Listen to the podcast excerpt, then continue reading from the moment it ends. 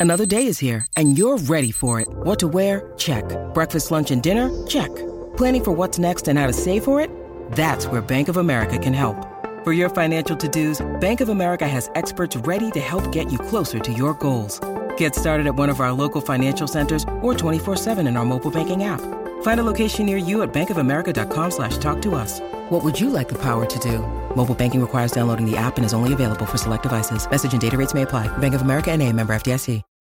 When you need mealtime inspiration, it's worth shopping Kroger, where you'll find over 30,000 mouthwatering choices that excite your inner foodie. And no matter what tasty choice you make, you'll enjoy our everyday low prices, plus extra ways to save, like digital coupons worth over $600 each week. You can also save up to $1 off per gallon at the pump with fuel points. More savings and more inspiring flavors make shopping Kroger worth it every time. Kroger, fresh for everyone. Fuel restrictions apply.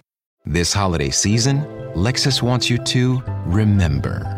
It's not just the thought that counts, it's your thought. Because no matter how much time you spend picking out the perfect gift, the only thing they'll really care about is that it's from you. Here's to experiences they'll continue to cherish. Season after season. Make this December one to remember. Together. Click the banner to discover more. Experience amazing at your Lexus dealer. This holiday, whether you're making a Baker's Simple Truth turkey for 40 or a Murray's Baked Brie for 2, Baker's has fast, fresh delivery and free pickup, so you can make holiday meals that bring you all together to create memories that last. Baker's, fresh for everyone. Free pickup on orders of $35 or more. Restrictions may apply. Choose from a great selection of digital coupons and use them up to five times in one transaction. Check our app for details. Baker's, fresh for everyone. Hello, everybody, and welcome to the Belly Up Sports' NFL draft coverage.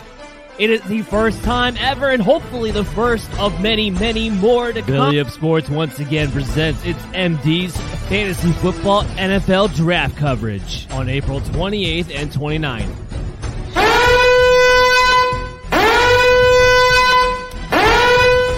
So the Detroit Lions are the ones on the clock. They're going to make their pick soon, but the Giants, I'm getting word, just traded with 50 different guests to bring you the most versatile coverage around from NFL analysis to fantasy football analysis and pick by pick betting analysis. Let's go to the pick here.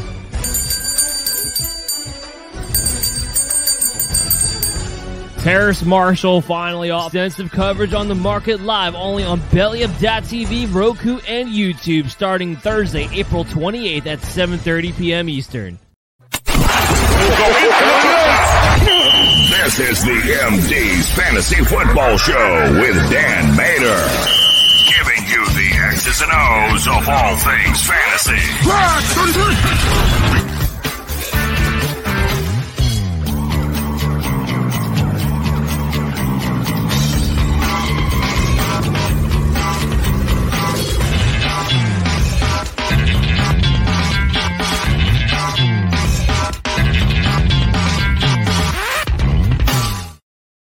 Welcome, welcome, welcome, MD Nation back for another edition of the MD's Fantasy Football Show, live on Belly Up TV and on your Belly Up Sports Roku channels. Make sure to subscribe to our YouTube if you ever want to comment in live on the show. We'll get to those throughout and download us on your favorite podcast app after the show's over. Listen to us at your earliest and best convenience. I'm your host, Dan Mater. I'm joined here with a great guest from the BUFL crew and from Dynasty Brews, Mr. Mr. Justin Herrera. Justin, how you doing today? Hey, I'm doing great today, Dan. Thanks for having me on. I'm so glad you can make it on. Excited to do this show. It's finally April. And as you guys could tell from the opening video, we're getting ready to do our NFL draft coverage, our second annual NFL draft coverage here with Belly Up Sports. I can't wait for that. It's going to kick off 7:30 p.m. on April 28th for the first round. And we're going to go all the way through. We're giving NFL analysis, fantasy football analysis, and pick by pick betting analysis all these you can look for. We got 50 different guests coming on throughout the first three rounds, and Justin Herrera is going to be one of those guests here. And because it's April, it's time to start actually looking at these draft classes, getting ready for our dynasty rookie draft that will happen immediately after the NFL draft is over. So I want to sure you guys know at least what the talent is Will their value will change based upon their circumstances? Of course, that's all part of it. That's why, by the way, you shouldn't be doing dynasty startup drafts with rookies included until after the NFL draft has taken place. I've seen a lot of that going around lately. But nonetheless, we want to make sure you know how talented these guys actually are and what systems they may fit best in for your purposes. So if you get drafted a certain team, you know, hey, you know what? That guy fits that system really well. Maybe he wasn't number one on my board, but now he gets an extra boost because of the situation that he finds himself in. Now we're talking about the quarterbacks and the tight ends this year. And this is the perfect two positions to talk about from this standpoint. This draft is not very top heavy. It's deep. There are positions of depth you will find throughout this NFL draft class to be excited about as we get into those third, fourth, fifth, sixth rounds, more so than other years. But this year, we don't really have those first rounder flashy talents. They're in the offensive line, they're along the defensive line, but not as much from a fantasy standpoint. So keep that in mind when we go through these quarterback and tight end classes, because we're going to have to get a little creative in some of our analysis, I believe, as we go through the list. Before we get to that, though, Justin, I want to get your take on this because uh, we haven't been back since last Wednesday night, or la- yeah, last Wednesday night. So we didn't get to talk about the DeVante Parker trade yet on this show. So let me throw that to you. What do you think about Parker getting traded to the Patriots? What does that do for him? Uh, yeah, I mean, I think that opens up a whole new uh, door for him. To be honest, Mac Jones has needed somebody who can attack the field at all three levels. That's kind of what DeVante Parker can do. I, as of right now, he has, you know, his deep threat Agholor he has his possession receiver Meyers, and he has his slot slash crafty go to guy in Kendrick Bourne. But he doesn't have one of those guys. Cannot really be like a you know somebody who can take on a different role. They all seem to be set in their roles. DeVante Parker is more of a guy that I see. You know, he can go deep. He can be in the slot. He can be all over the field, which opens it up for Mac Jones to be able to you know rely on him in a different role. You know, downfield Whereas, you know, Jakobi Meyers, we're not going downfield with Jakobi Meyers. I mean, we'll go downfield with Kendrick Bourne, but a lot of times, you know, you're relying on, you know, a nickel corner not being good enough to cover him or safeties over the top on, you know, a different receiver. So for that, I, I look at that and I go, DeVante Parker is definitely going to be a welcome addition to this team. Is it the addition we wanted? Maybe not. I think a lot of people would have wanted somebody like an OBJ, somebody a little bit more flashy in fantasy to go there. But I do think later rounds wise, he could be a kind of a fantasy steal, especially considering when you consider Kendrick Bourne had two touchdown games last year, like every other game, it seemed like from week eight on. My initial instinct, which I do believe was correct, is that this was a big deal for DeVante Parker's fantasy value moving forward. He's instantly the best wide receiver on the Patriots. That's first and foremost. Obviously, coming at getting out of the Dolphins situation, we expected them to move on from him anyway. But had he stayed with the Dolphins, you're talking about Tyreek Hill and Jaylen Waddle, newly signed Cedric Wilson. So you get DeVante Parker to move on, where he's the best receiver on the team automatically. Might not be getting paid like some of the other guys with the ridiculous contracts that they got a season ago, but he is the best guy. However, when you look at the Patriots for the past couple of years now, ever, especially since Brady's moved on, this is not just a run balance team. This is a run heavy, run first team. And I don't know that that changes going into this season. So the question is then going to become when they do throw the ball, two things. Does Mac Jones take that next step up?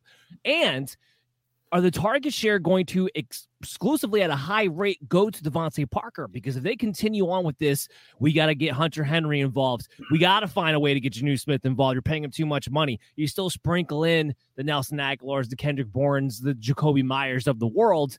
Is there enough left over for him to be relevant? And the answer to that's going to be it's all going to be based upon what's his ADP value going to wind up being in 2022. We know he has the talent if he gets targeted enough down the field, but Mac Jones, not dissimilar from Tua Tagovailoa in the sense of he doesn't like to push the envelope, and I don't think he's going to suddenly get more aggressive now with Josh McDaniels out and Bill Belichick going full Bill Belichick on this offense. At least that's where I stand on it. I don't know if you have a rebuttal to that.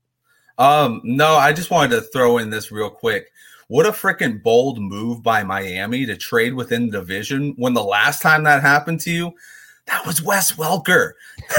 you know, I'm not saying he's on the track to be Wes Welker, but it yeah. didn't work out too well for him. And he played him two times a year for I think like six years or so and was absolutely having games. So bold move. Not a lot of teams will do that precisely for the idea that they don't want their scheme going over with that person. Well, uh, the two things would be Parker's never played in this the system that's going to be now implemented in Miami, so that might not be as much of a concern first and foremost. But the second thing is that clearly that means the Patriots were offering more more than the competition to trade him away. That's what that also tells you the fact that they were willing uh, to do that. But an interesting point there by you, Justin. All right, so let's get into these quarterback and tight end classes. We're kicking off the first half hour with the quarterbacks. We've already wasted eight minutes, and you know, frankly, I don't think it was a waste because I don't think we're going to take too much time on this. but let's talk about the guy that probably, from a fantasy standpoint, is going to have people the most excited. That's Malik Willis. He's coming in from Liberty, six one 219. He's got the big arm, he's got the mobility that you're looking for. But I have a lot of concerns. I want to hear Justin's point of view on Malik Willis first, though. Yeah, small school transfer from Auburn. Um, guy came in, he's got a giant arm. You know, he's a little bit on the shorter side. Everybody wants to compare him to Josh Allen. He's not the six two, six three build that Josh Allen is. Um, one thing that is really concerning for me, I'm kind of on your side on this one, Dan, where I'm kind of like there's a lot of red flags with him, but one really glaring red flag for him, he's inaccurate. And when he runs the ball, he runs the ball very combative. So he runs the ball to kind of get hit. And I don't like that if I'm investing in a quarterback, especially a first round quarterback. I'm investing four or five years when with you, $18 million off my books, and you're gonna tell me oh, I'm just going to run straight ahead and hit this guy. Like he was doing that tons of times in college. I want to see this guy learn how to slide. I think that's the one thing a lot of these quarterbacks coming out they haven't really done very well on on tape is show me that they can slide and not take a hit because at the next level the hits just get harder they just get faster they come at you with the intent of knocking you out and you know i look at that and i go this guy is kind of elusive he's maybe a little bit more elusive than he thinks he is. I would put him more in the Russell Wilson category than Lamar Jackson. Um, you know, like I said, he's got a good arm, but at the end of the day, he's inaccurate. He's got some footwork issues. Um, and like I said, I, I'm not really uh, bullish on a guy who can't know how to or doesn't know how to slide and protect himself. Well, eh, speaking to that point, the guy that I think he could hope to be, hope to be, is Jalen Hurts. But the difference between him and a Jalen Hurts, Hurts is thick. He's got a nice build. Yeah. Malik Willis is a skinny frame build. More, my mind, he's more along the lines of an RG three than he is of these some of these other guys. As far as his build goes, he's not quite as fast as RG three was coming out of college. But as far as his build, and I do worry about that. Like you said, that if you're going to take hits, remember you played at Liberty. You didn't even play at the you know the top end schools here. You're going to take those hits. It's going to hurt. So he's going to have to learn how to slide. But that's not my big issue when it comes to Malik Willis. My big issue is the fact that this guy can't hit the broad side of a barn even against lesser competition. He decreased decreased his completion percentage in his his final year here at Liberty than he did his second year starting. He went from 64% to 61%. By the way, in college terms, you NFL prorate that out. That's about a 54 completion percentage. What that's along the lines of what we saw out of a Jalen Hurts not a Lamar Jackson. People get this confused all the time. They, they think that Lamar Jackson was this inaccurate thrower coming out of college. No, no, no, no, no. He wasn't. He was over 70% when he came out of Louisville. Much different situation. Has a much longer trip to go to overcome that. Malik Willis can't come in and start right away. The only way that he can is if you were to pull a Philadelphia Eagle, pull a Baltimore Raven, where you become this run first team built primarily on option RPO, you know, pistol formation type of team. You'd have to control. You have to confine your team to be all around that. The team's interested in him, at least the ones that I'm hearing about anyway. The Steelers, the Saints, the Panthers. None of those teams, I believe, would do that. None of those teams, I believe, would do that. So I think there's not too many fits for him to go, and he can't start right away. There is a long learning curve for him that comes with it. Anytime they played against better competition, mm-hmm. he, he was awful absolutely terrible. Picks everywhere all the time. I compare him, my NFL comparison for him is Kordell Stewart, AKA meaning you're probably going to have to become a wide receiver before your NFL career is over if you want to stay in the NFL. I don't have a lot of faith here. but he's still the number one quarterback on my board for fantasy football purposes. If that tells you anything. uh, yeah, I mean that just tells you that it really is a dual threat league, and in, in fantasy football, dual threat quarterbacks rule everything. I mean, you want your top five quarterbacks. Three of them last year were dual threats, so that that tells well, you a lot. Exactly, and then that's where I'll harp on. I gave a lot of NFL stuff. That's where I'll harp on the fantasy side now. If he plays, he's going to run.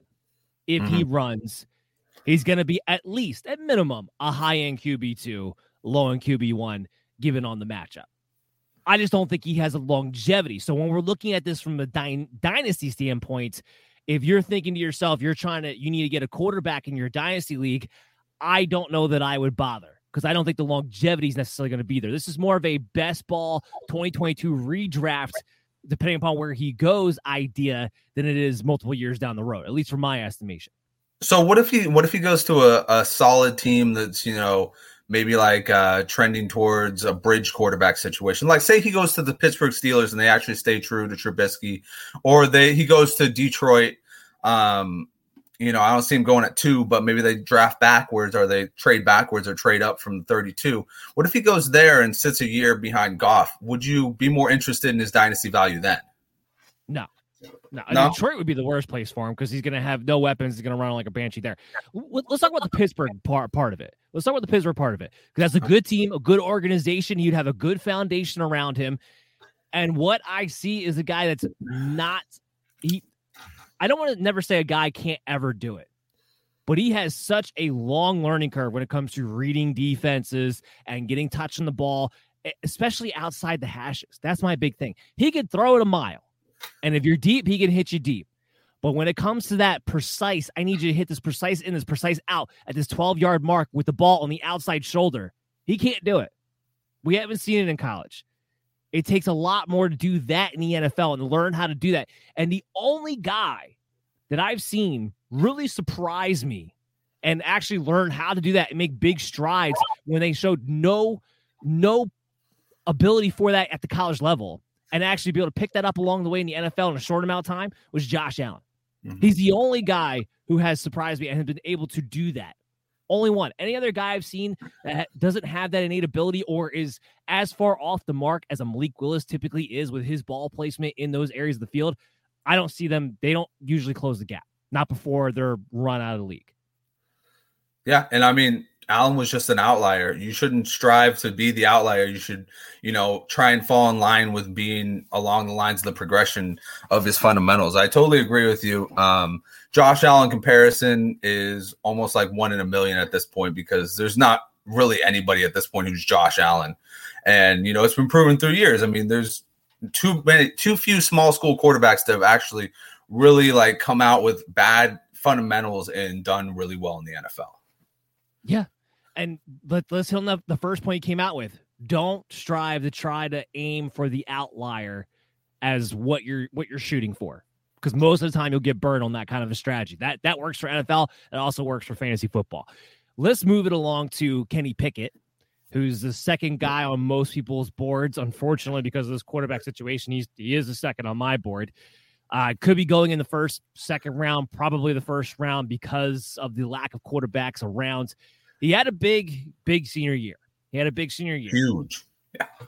So everybody wants to compare him to Joe Burrow. Justin, do you like that comparison?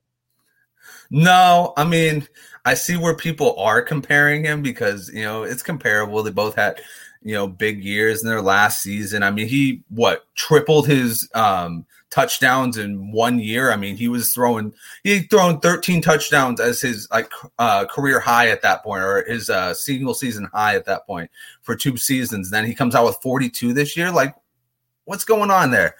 But you know what? I you know I liked watching Kenny Pickett's tape. I just don't know if it transitions all the way to the NFL. Um, a lot of things I see uh, when he evades, um, he tends to drift backwards rather than actually like go laterally and keep his eyes open for somebody to come back to him. He tends to just drift backwards and try and find somebody and sling it out there. And sometimes that messes up his release. I mean, he doesn't release on his proper foot and then, you know, or he doesn't get his proper footing down and then his release is a little bit wobbly. So there's just there's certain the arm strength to make up for it either. Yeah, exactly. He doesn't have the arm strength, and the way that he liked to to run in college, nobody's going to let you do that at the NFL. Not with a four seven two speed. I mean, that's a lot of people have uh, been comparing him athletically to Carson Wentz. There's a reason Carson Wentz isn't just running all the time because you know he's not going to be able to do that. He's not going to be able to escape these fast defenders nowadays. Linebackers nowadays are running four fours. You really think you're going to evade these guys at the next level? Um, so yeah, I mean, I like the I like the gamer that is Kenny Pickett, and I think that is kind of like where a lot of people are going with Joe Burrow because Joe Burrow showed the confidence that Kenny Pickett had and the real gamer mentality. But I think that the arm strength isn't there. I think that he does kind of lack the ability to um, evade uh, pressure as well as everybody wants to give him credit for. And I just don't think it's going to translate all that well to the next level. But I got a question for you do you think Carolina is going to pick him? Like a lot of people are saying Carolina is going to be the first one off the board and they're going to go after the sure thing with Kenny Pickett, not Malik Willis. What do you think about that? I mean, I think that's the end of Matt Rhule's career there, but um, I don't know what's I don't know why they would do that. I mean, look, I think no, I don't I don't think there's a path in which Matt Rhule's not getting fired at the end of 2022, regardless. Uh, the only argument you can make to me of what he might try to do and why they would maybe draft a Kenny Pickett or even a Malik Willis would be he would try to sell them on, well, we have a quarterback we're trying to groom for the future, and that might be his, you know, case to not get fired by the end of the season. I think it's going to happen regardless, though. But even let's let's play that out. They draft Kenny Pickett. His skill set very similar to a Sam Darnold. Sam Darnold only one year older than Kenny Pickett. Because remember, Kenny Pickett's a mm-hmm. senior redshirt. He's an old guy. He's an old guy in college, which I think is also right. partly due to why he had the success that he had and why it's kind of a red flag for me there, too. So I don't think you change anything between a Kenny Pickett and a Sam Darnold. The NFL comp that I came away with for Kenny Pickett was Daniel Jones. Not a dual threat guy in the sense that everybody tries to make him out to be like trying to mention his mobility, but a guy who can be sneaky mobile when he needs to mm-hmm. move the chains does have fumbling issues. I know everybody wants to jump to the hand size. I don't really care about that, but I do care about the fact that he has fumbling issues. I care about the fact that he has shown the inability in inclement weather, despite playing in Pittsburgh, to be able to get the ball completed outside the hashes. Now, I do want to say some positive things about him because I did come away with some positive tape, and I don't want to be like this is all negative towards Kenny Pickett just from an NFL standpoint, he is probably the most NFL ready quarterback. So if somebody was to look for a quarterback day one that they're drafting this year, Kenny Pickett probably is that guy. On play action bootleg, he does throw a pretty nice ball, especially when he's able to roll out to his right. He can hit a guy pretty deep down the field 25 yards, 30 yards on the outside hash. We see that show up in the tape pretty consistently as well. He does have a pretty high adjusted completion percentage. He's actually sixth quarterback in the in the nation when it comes to his adjusted completed percentage. So there are some things about Kenny Pickett of why these people are enamored with him, but the overall skill set is limited. The ceiling is limited. He pretty much is what he is at this point. And with Joe Burrow, Joe Burrow one has a better overall NFL uh, skill set, especially when it came to anticipation. That was the big thing. And let's not forget, yes, it was one year of production. He had the best year ever in college history. A little bit of a different standard. And what do we just say about Josh Allen? Don't strive for the exception of the rule. That's what you would be doing if you're trying to link Kenny Pickett to Joe Burrow, because that was the exception of the rule. I'm with you. I'm not big on this. And again, from a fantasy standpoint, this goes back to he doesn't have a high ceiling because he's not gonna he's not gonna be a guy who is part of an offense that's going bonkers crazy, scoring a bunch of points, and he's not mobile enough to make up for it. Yeah. Um, Dan, I got one more question for you. You know, this is for the we're talking about the dynasty side of it. You know, where do you pick a guy like this? Do you go out there and do you take a risk in the back end of the first round, or do you just because I'm I'm in the class of I wouldn't just wait to the second round. If he falls to me, sure, I'll take a flyer on him. But with a first round pick, I kind of want to try and get as sure a bet as possible.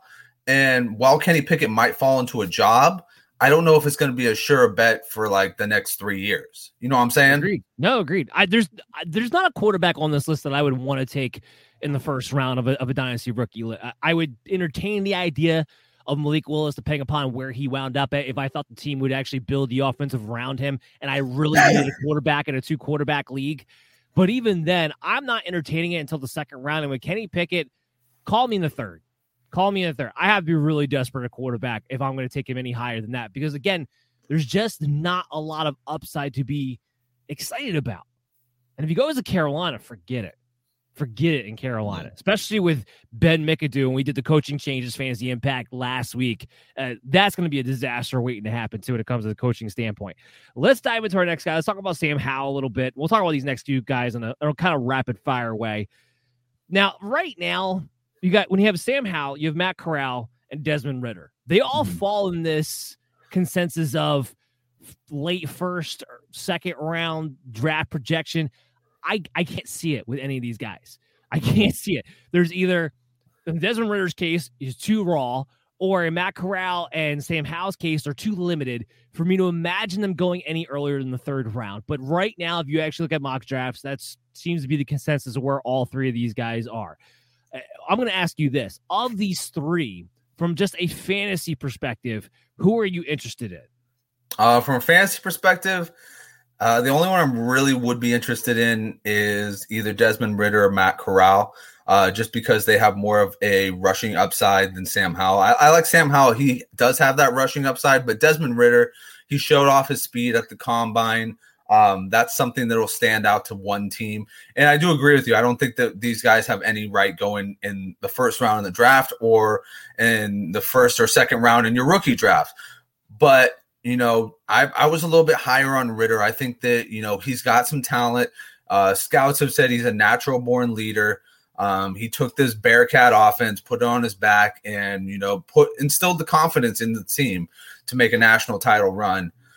Um, as far as Sam Howell goes, I was really impressed that he was able to change up the offense, that he was able to go with the flow with this North Carolina offense that got changed from being kind of a deep downfield threat to being more of a short screen you know, mix it up a little bit downfield.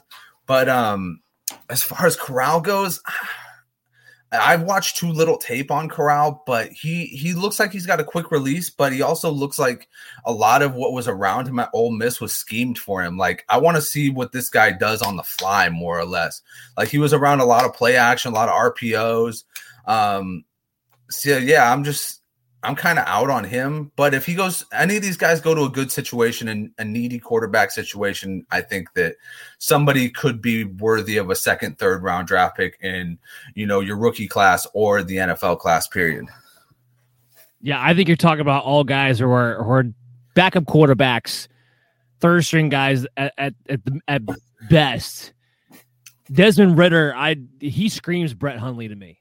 He ran a similar 40 time, similar size, uh, similar rawness as far as being an actual passer when it comes to reading defense, when it comes to ball placement outside the hashes, because that's the most important thing in the NFL is being able to hit that ball placement where you need it. Matt Corral, he reminds me a lot of Matt Barkley.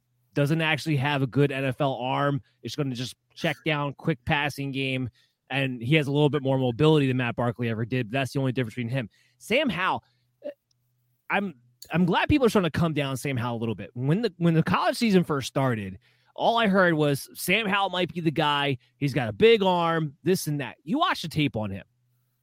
He reminds me so much of Paxton Lynch, who I was not in on when he went in the first round. The reason being is this he gets touted for this big arm, but when you actually watch the field, all of his big plays that he actually are all over the middle of the field. All over the middle of the field. The second he actually has to throw a deep ball outside the hashes, he can't get it there. He doesn't actually have a big arm. You can throw it down the middle of the field, but when you actually have to hit it outside those hashes or down the boundary on the sideline, that's where real arm strength comes into play. He don't got it. It's either short, he either sails it over and out of bounds. Very rarely does he hit his player going down the sideline. Very rarely. And none of these guys, well, Desmond Ridder is, is mobile. I was gonna say none of these guys are overly mobile to make up for it from a fantasy standpoint. Ridder is. I have a hard time believing he's ever going to get to the point where an NFL team is going to trust him starting at the quarterback position for him. There's one last guy I want to talk about though before we before we have to go to the second half of the show. I love this one. That's Carson Strong. Now Carson Strong is my third rated quarterback, but as far as ceilings go, might be my number one quarterback of this class as far as a ceiling goes. Now, go ahead, Justin. You're nodding. Oh, Dan, I love Carson Strong. I wanted Carson Strong to be QB1 from day one because he's got he's the only one that has all the mechanics to actually succeed at the next level as a good quarterback. Like he's not mobile because we know he's got the knee injuries. Um, he wasn't even supposed to actually play this year because of his knee injuries, the severity of his knee injuries. But that to me shows toughness. That to me shows that this guy wants to work, he wants to go in, and he wants to defy the odds. When you look at this guy throw a deep ball, it's absolutely flawless from the release to the actual receiver. You're you're like, holy shit, this guy's got it.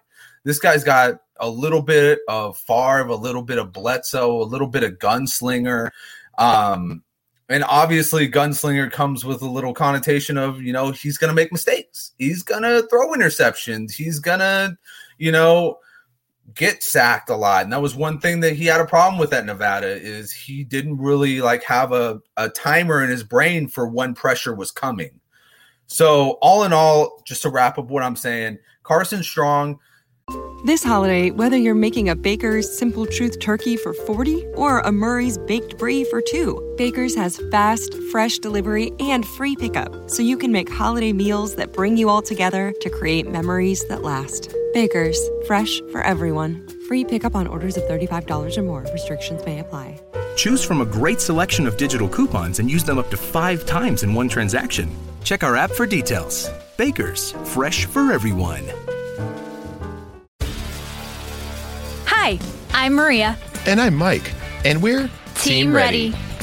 Black Hills Energy knows your home is where your heart is, so they want you to be ready. It's all about keeping you safe, prepared, and making your home as energy efficient as possible. Everything from how to weatherize your home to how to stay safe during extreme weather. Be ready for anything. Go to blackhillsenergy.com slash team ready if it wasn't for the fact that he is a statue back there, he would be my number one quarterback because he is the number one quarterback as far as skills for me in this draft. He's just not mobile, so he's not going to get a lot of fantasy points, and it, he has to land on a team that actually would need him and would take a chance on him going in probably the second or late second, early third round. I, I completely agree with everything you just said. I don't think being a pocket passer should knock you. The problem that Carson Strong does have, though, is that he's not just a statue in the sense of like he's not going to take off and run. He's a statue within the pocket itself. There's not a lot of pocket awareness where he's making guys miss, knowing when to step up and just doing those little things and make it a little bit easier on his offensive line. He has the best arm of this class, like a true NFL arm where he can hit outside the hashes on ball placement. He can actually get it down the field. He can throw a dart anywhere on the field if he wants to. The problem is for him is that he's got a long learning curve coming from Nevada's system where it's set up to be very much hot read oriented. And when he actually has time, or he actually has they have a play for him where he actually has to read the defense and make the throw, as you alluded to, that's where you see the timer doesn't go off. And he winds up holding on to the ball too long, which makes me think that if that hot route is not laid out for him and it's up to him to make the decision, there seems to be two indecisive of a process going on in his brain, which that will come back to haunt you in the NFL. I gave him a range for my NFL comp. I say he's going to be somewhere between a Ryan Mallett and a Jameis Winston.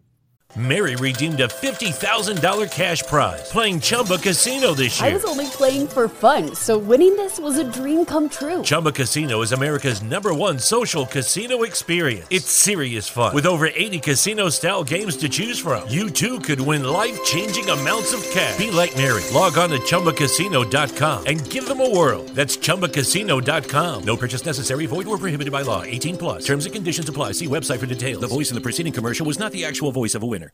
He can be a Jameis Winston if he winds up on a vertical type of offense, but otherwise he could wind up being a Ryan Mallett if he doesn't take the next step in those fundamentals where he's just a tall guy with a nice size and a big arm and everything else is terrible. He's going to be somewhere in between those two guys. But I agree with you as far as the ceiling goes, especially longevity. I think Carson Strong actually has the highest ceiling depending upon where he goes and how he's able to develop. But before we move on, we got to hit the break. Everybody, we're going to be back on the other side with the tight ends. So stay tuned to the MD's Fantasy Football Show on Belly Up TV and on Roku. And we'll be back right after this. Can I get a round of applause, everyone? Today, I'm excited to announce Manscaped launched their Ultra Premium Collection.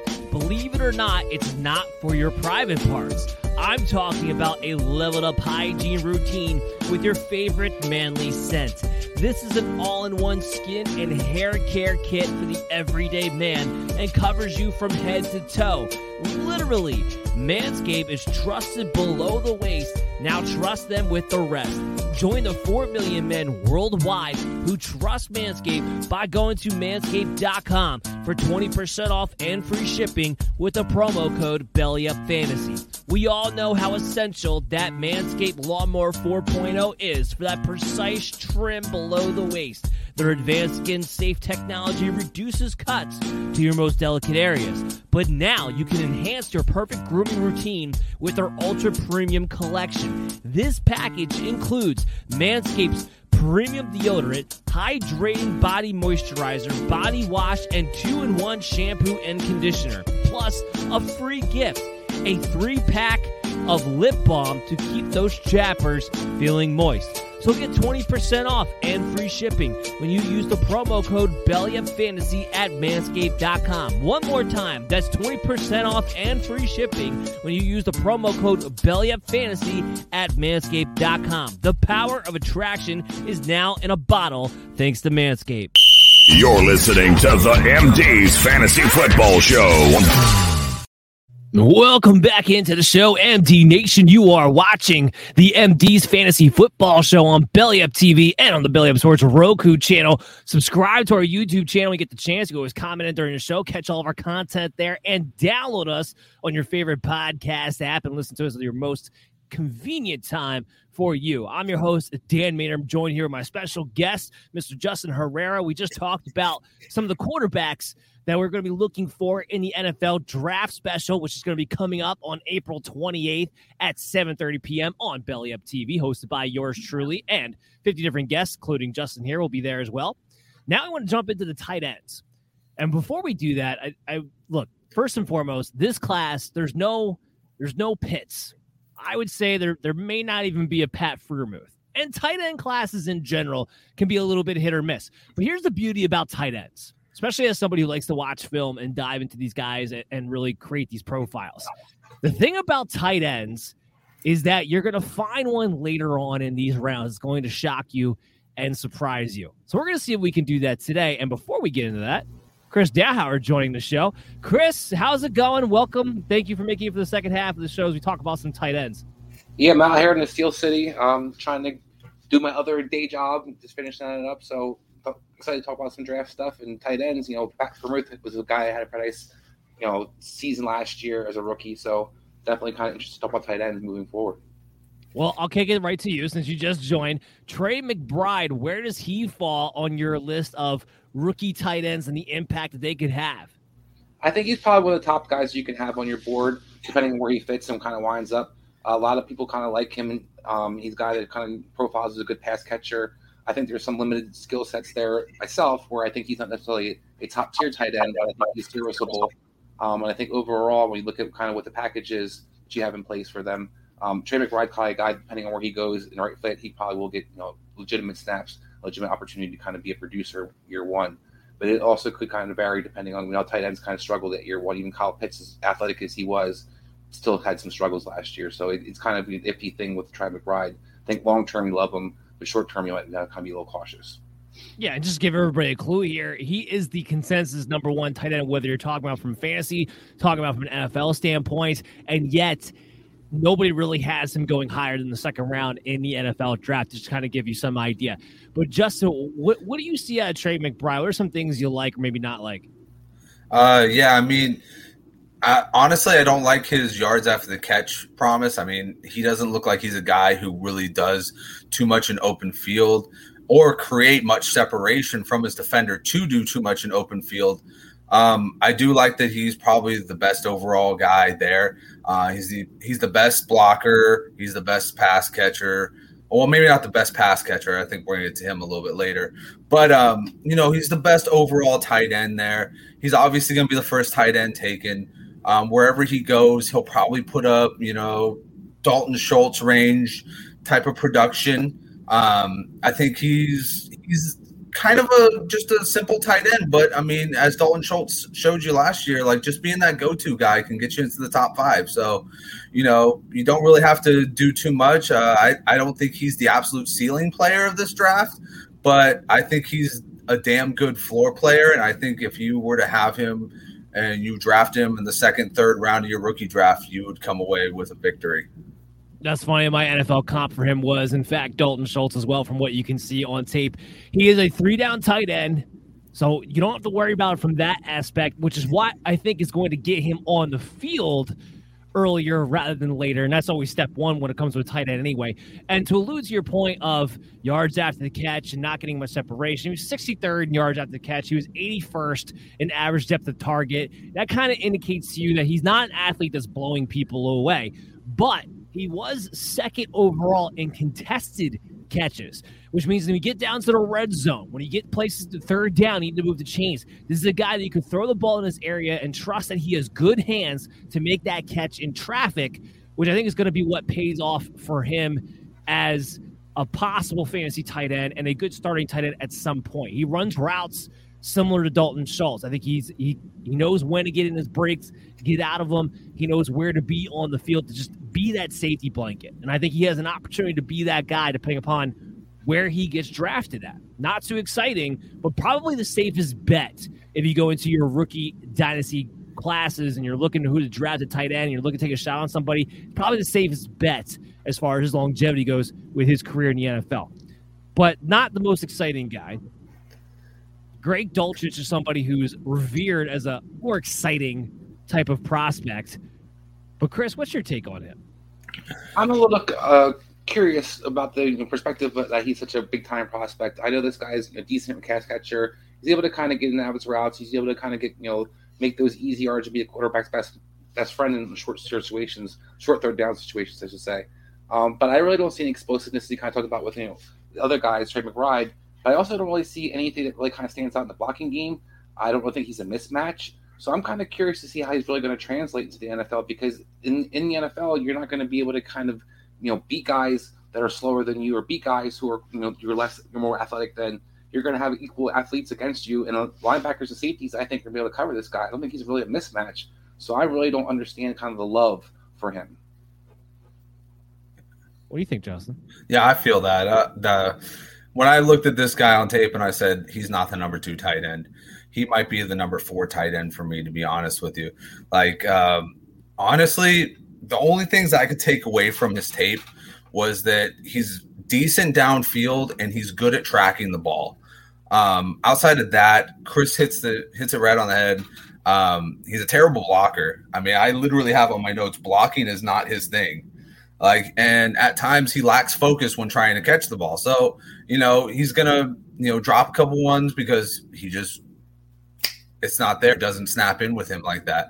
Um, he's not somebody who I would be throwing, you know, into traffic with because he's probably not going to catch it. And yeah, I mean, for me, this is just I don't think he's the number two tight end. I would definitely have him probably about like four or five. well, all of his stats and all of his measurables will say he's in that good range. He's a little bit undersized at 245, but he ran 4.69. That's considered good for a tight end. He's 26 overall in yards after the catch. He was 13th overall in average depth of target. That's pretty good. Contested catch, to your point, he had a few drops. He's a little bit lower there down down on the list. But the problem is, to your point, he's a passing specialist tight end. He's willing. He has a he's a showingness of a willing blocker, but he has terrible technique. He stands right up, and he doesn't have the base power you need to be a true three down tight end. So when you're talking about a guy who is a passing down tight end, not a guy you want to trust in all three downs, well then he needs to be a mismatch athletically. He's not that over the top athlete to Chris's point, who's going to make that linebacker miss, who's going to get separation on that safety. He's not that dynamic mismatch. So when you put those two things together, I'm with you. I don't see a guy who's going to have this huge impact. Now, the only thing I will say is that I've seen tight ends, and he does have this frame where he might be able to pack on another 10 to 15 pounds, and then they might be more willing to use him on other downs. But until he does that and gets some more technique in his blocking game, I don't see that being the case. He's not enough of an athlete for me to think this guy is going to get a real opportunity to be a fantasy dynamo down the road. Now, the next guy that we want to talk about, though, Isaiah Likely. This is the guy everyone's pinpointing is like, this is your passing down specialist. This is your Jordan Reed. This is your guy from a fantasy standpoint you should get very excited for. I have some reservations on how much I think he's going to play at the next level, but I do understand what some people are looking at too. Chris, what do you think? Yeah, I see the receiver skill set. I see that he has one of the better tight ends with his body, using his body, getting out of his breaks. He's got pretty good hips. But I was severely disappointed in his 40 time. His overall athleticism he kind of showed at the combine. Um, I think when you look at this guy, he is a pure pass catcher. I think he's a willing blocker, but I don't think it really means much for how his build kind of is. I think he's got you know a glorified receiver in a lot of ways. Now he's a little bit better of mismatch, I think, in some capacity because, like I said, he can get out of his breaks. He's got pretty good hips, but that lack of explosiveness speed wise, and that really you know not a seam stretcher, I don't really see. He's not overly athletic when it comes to going up and jumping and attacking the ball either. So when you have a guy who's pretty much built like a Jordan Reed, but doesn't run like a Jordan Reed does, I'm kind of concerned, as you kind of pointed out, what are you really going to be in the pros? Now, maybe you'll be a guy that can kind of get rotation in there on double, two tight end sets or, you know, in certain situations. But you haven't really seen a lot of those guys really be successful in the NFL lately. Yeah. No, I, I agree with you. You see the tweener tight ends, but everybody wants a tweener tight end, but nobody actually uses a tweener tight end. What do you think, Justin? So, I mean, he was recruited as a wide receiver going into college, and that's when he went to Coastal Carolina, where they said that you know your best assets are going to be used as a tight end, probably because he's a little bit slower. He plays faster on tape. I will say that um, his forty time was yeah, I, I was kind of disappointed by that as well. But um, to be honest with you, he runs some of the best routes of this tight end class. Um, you could tell he's fluid like a wide receiver. I think that he's going to be a fantastic addition to somebody who wants to use him in a red zone offense. Um, I think you know you have him going in there doing some slants or you know right across the middle with some linebackers. It's going to be a perfect mismatch.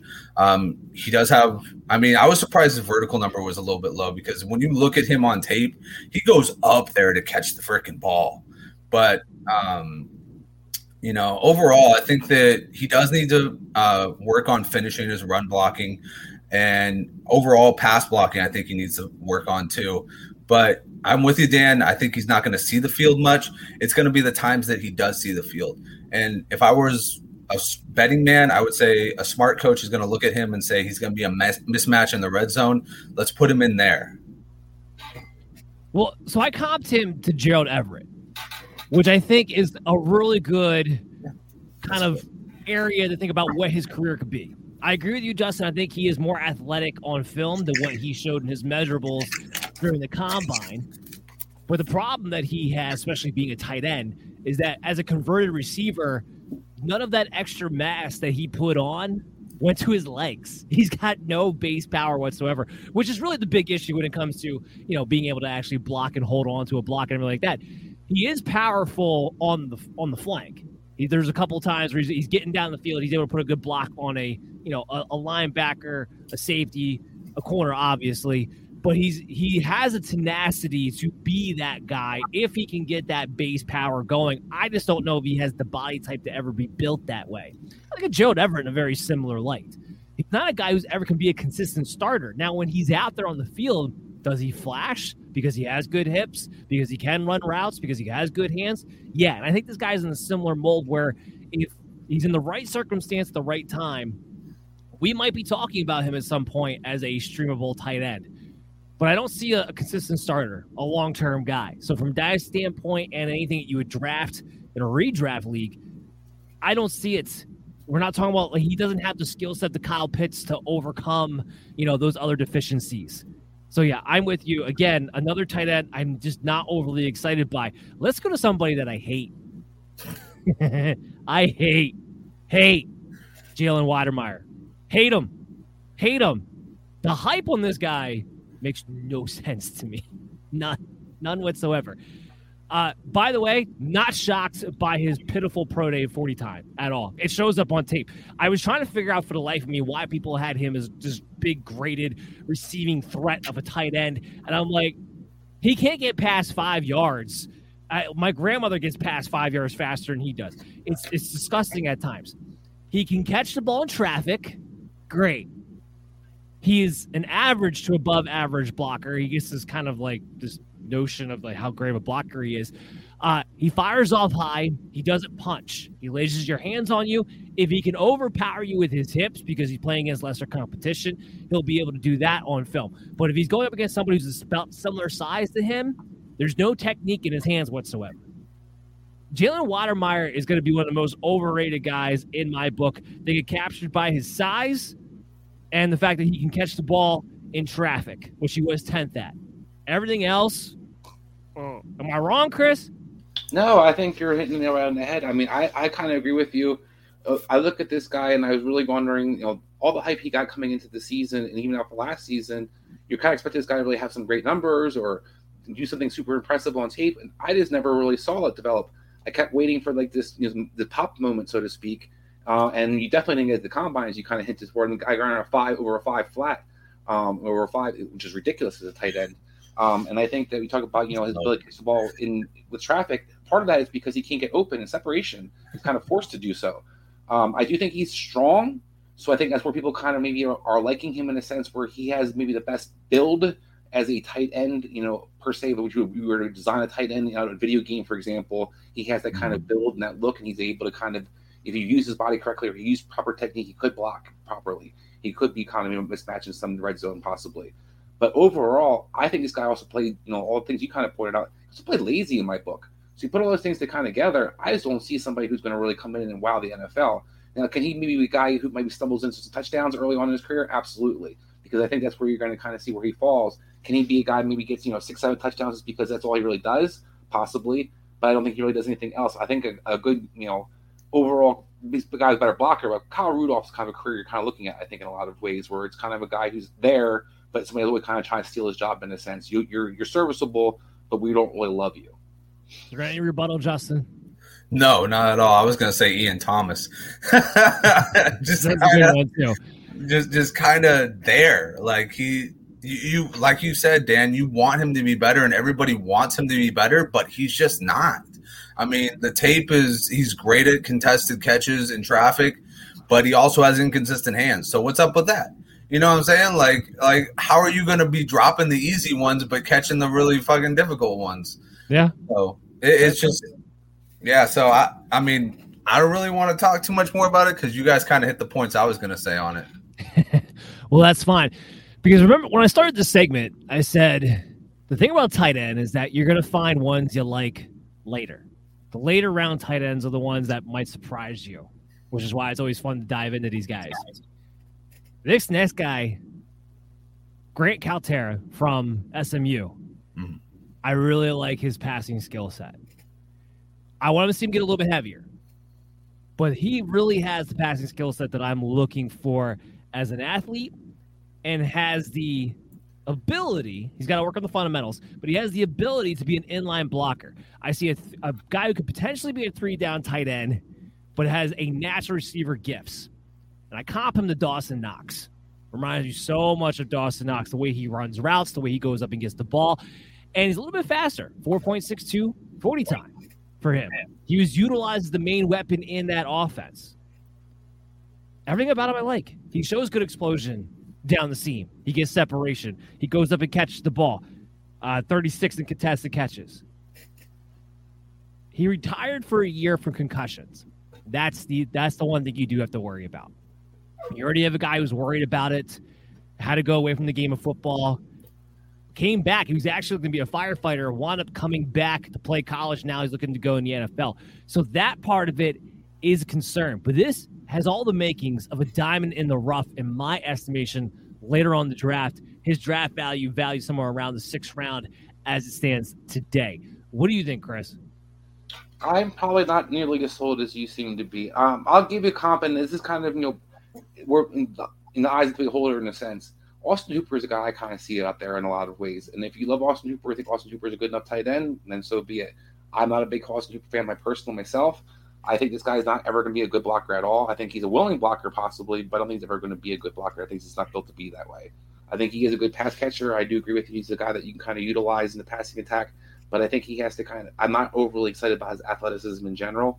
Um, so I look at this guy as somebody that you know, has kind of a niche that if he fits the right place, he could do well. But I also think it's easy for him to kind of fall off, you know, the map, and so to speak, moving forward. So I think this guy's kind of a hit or miss prospect in my book. I don't, you know, I don't disagree that he's a hit or miss guy. I think we get to these range are all type of hit or miss guys, but he's one of the few guys that has a skill set that I can see being easily transferable. All right, Justin, break the tie. All right, so I'm gonna go with I am against Grant Calcaterra. Uh, I like that he's a good ball tracker, but I don't see his. Wrong answer. Go ahead. Good answer. I don't see his talent getting elevated at the next level. Um, he, like Chris said, he's an okay blocker.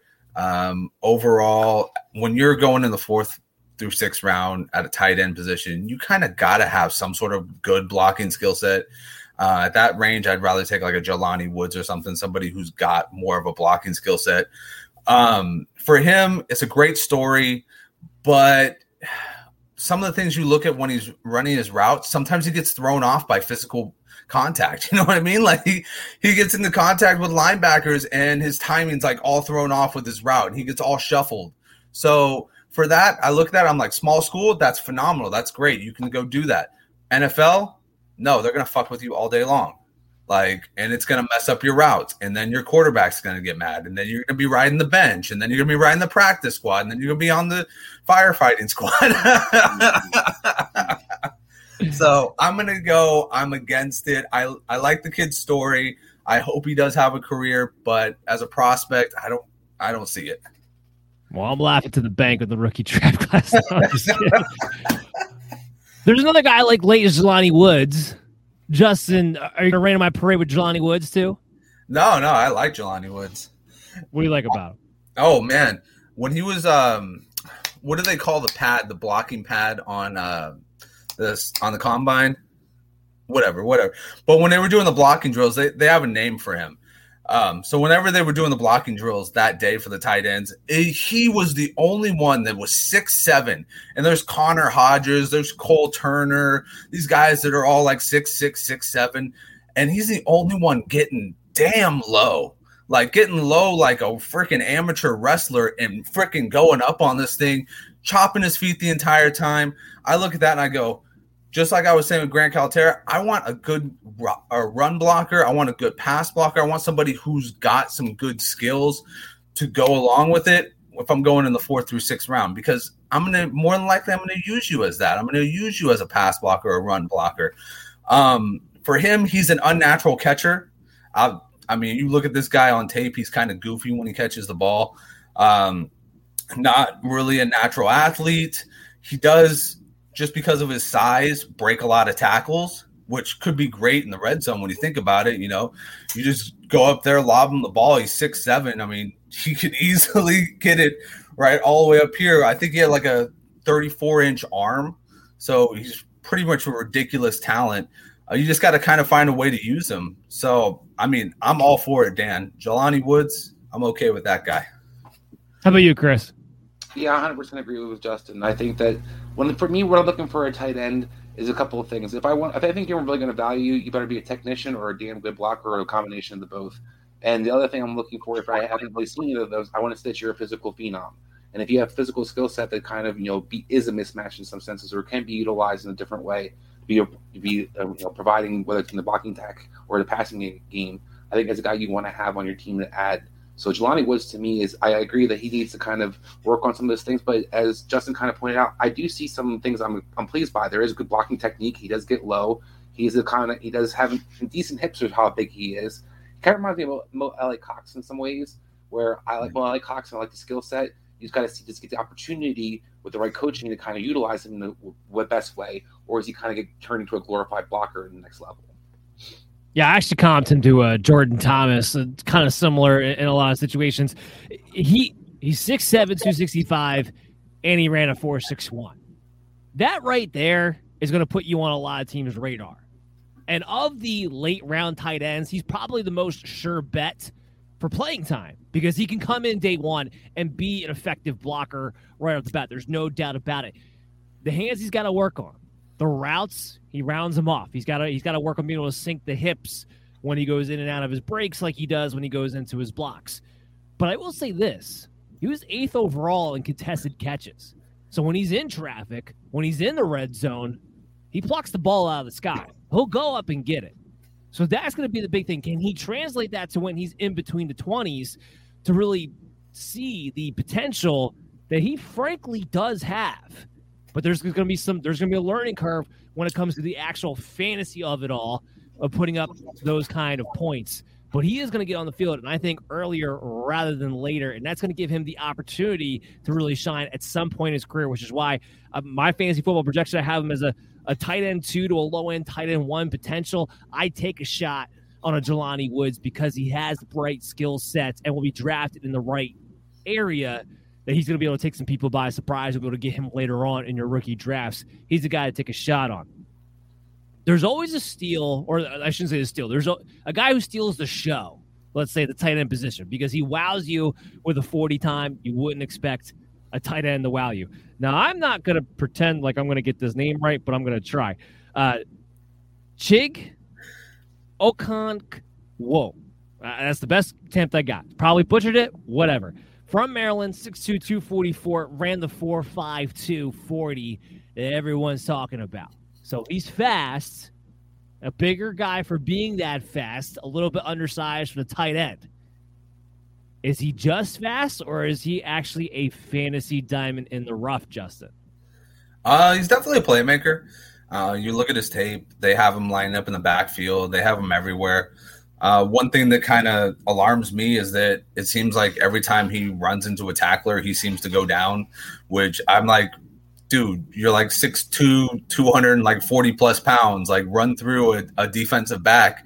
But for some reason, every single time I was watching his tape, it was just I mean it wasn't every single time, but it was a good amount of times this guy was just going down by the first tackle. Um, but overall, you know, I feel like he could be a good utility man. He's got good hands, uh, not a phenomenal blocker. Uh, he's got the speed, like you said. Uh, so definitely will find a spot on a team just with the speed alone and the playmaking ability. It's just where he takes it from there will determine, you know, his fantasy value and his value in the NFL. I like that assessment. And Justin's going to lead is going to cap off the show for us right then and there.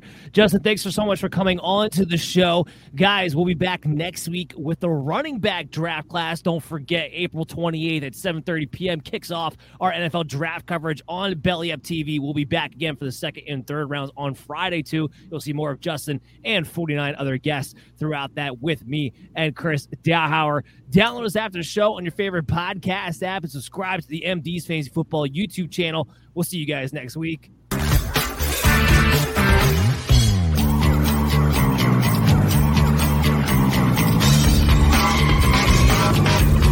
Lucky Land Casino asking people what's the weirdest place you've gotten lucky? Lucky? In line at the deli, I guess? Aha, in my dentist's office.